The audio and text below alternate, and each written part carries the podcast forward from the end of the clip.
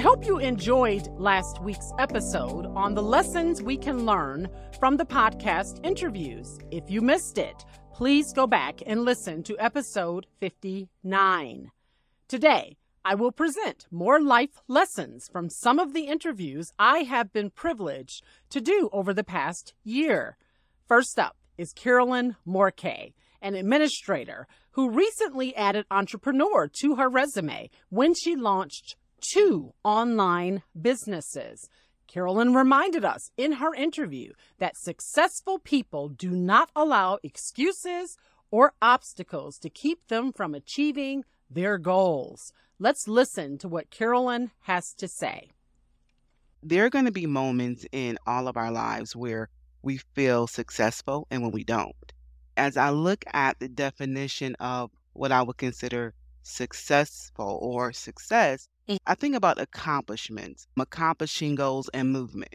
Okay. Now, you may have a big picture before you, and you may have the goal of the big picture that you want to accomplish. Just because you haven't accomplished it in a certain time frame doesn't mean you're not successful. I do feel that success is staying Okay. in movement toward accomplishing those goals, even in the midst of fear and trepidation, because they can coexist, but you're still in movement. You didn't pitch your tent in excuses. Okay. I feel like a lot of the difference between people who are successful and the people who are not, Mm. they allow fear to cripple them and stop them. So they're no longer in movement. And when you're not in movement, you become stagnant and you're not even working towards your dreams or your or accomplishing your strategies. For those who are on their road to success, we want to be absent of excuses. I learned this definition when I first came to Georgia in 2004, and I was working for a nonprofit Mhm. and they were short staffed so it was just kind of high turnover but i was steady there and Okay. so they wanted us to do additional work and i was like you know i can't stay all of these extra hours and all of that but one of the higher ups came to me and she was talking with me and the one thing she said to me she gave me this definition that i committed to memory and it kind of it guides me right now and it's a definition for excuses and, and she said excuses are meaningless devices used to rationalize or justify the failure of a task.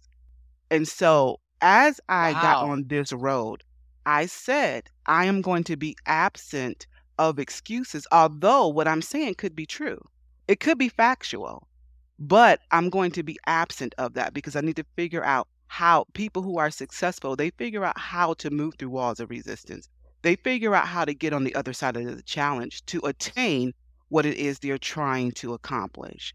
There will be things that will coexist. There will be emotions that that will creep into play sometimes, Sure. but sure. you have to be able to navigate through that and always figuring out how to proceed through challenges and get to the other side. I love that Carolyn encouraged us to find a way around any obstacles that we may face on the road to success and to resist the temptation to create or make excuses. That persistence and never give up attitude will take us very far in life. Speaking of far, next you will hear from Sue Christie, a full time missionary who was stationed with her husband for many years in Kenya, Africa, and has taught children, pastors, and leaders, in addition to running a school and creating curriculum in the U.S. and abroad. Sue explains how we can all live a life of service no matter where we are geographically. Let's hear what Sue has to say. everyone can serve. But what I find is there has to be a willingness. You know, service under compulsion is debt, not service. And service for something in return is not true service either. So we have to look at our attitude. We have to look at what our true motive is at the moment that we choose to serve.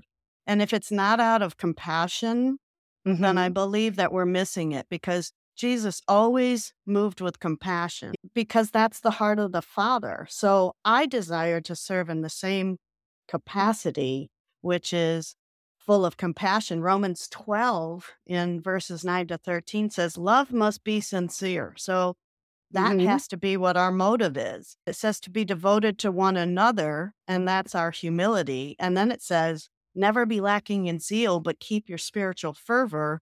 And that positions us to serve God. So we can be joyful in hope and patient in affliction and faithful in prayers because that always accompanies our service. I love that Sue cautioned us to pay attention to our attitude, our intention when serving or helping people. We should be mindful to be a blessing to those we are serving and helping and not see it as drudgery. Lives are positively changed, and God gets the glory when we serve with the right attitude. Thanks, Sue, for that great and necessary reminder. Next is Jillian Haynesworth, Buffalo, New York's first poet laureate, who offers a working definition of service as well as practical ways everyone can serve no matter where they are in life. Let's listen to what Jillian has to say. Using the tools that you have in your toolbox to benefit other people.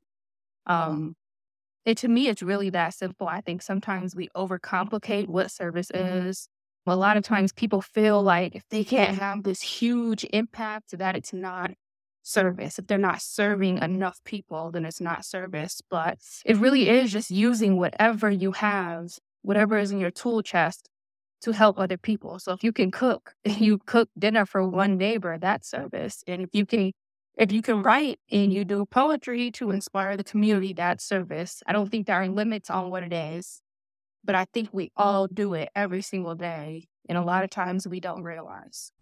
I love how Jillian defined service as using the tools in your toolbox to help someone.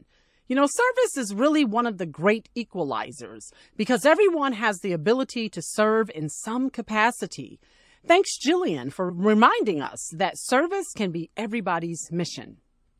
And the last clip is from VicTonia Johnson, a medical professional who gained a new appreciation for life when she experienced a critical health scare on her honeymoon in a third world country and had to rely on her faith in God to get her through. Let's listen to VicTonia. That taught me that you have to listen to your body, that God is real, that if you just pray talk, trust him. He will get you out of any situation. Even though that was the hardest thing for me to do because I didn't understand what was going on. Like this is supposed to be one of the happiest times of my life. And I'm, I'm facing something so horrible. And all I could do was pray. That was all I could do. There were no clocks. There were no TVs. I didn't sleep at night because I was nervous. So all I could do was talk to God. And I just needed to to let him know that I trusted him and I believed him and I knew my family was praying for me. Everybody was the church was praying. Everybody was praying for me. And I knew that was not where God wanted me to die. I I, I knew that. So I had to be faithful to him and oh just keep the faith because I'm like, no, I can't leave my kids like this my kids are going crazy. I know they are. I can't do this to them. I can't do this to my family. So I just had to keep praying and talking to God. And I had to go through that battle for whatever reason. And then he brought me through it. So he's real. Never give up. Never give up. Even through the darkest times. Don't give up. Don't give up because he'll he'll get you through it. He'll get you through it. And I have a I have a praying family, so I knew, like I know that I'm gonna I'm gonna get out of this, and I'm gonna be on the winning side, and I and I was. Thanks, VicTonia, for encouraging our faith and reminding us that life is precious. Prayer works, and God is able to bring us out of any situation we might face.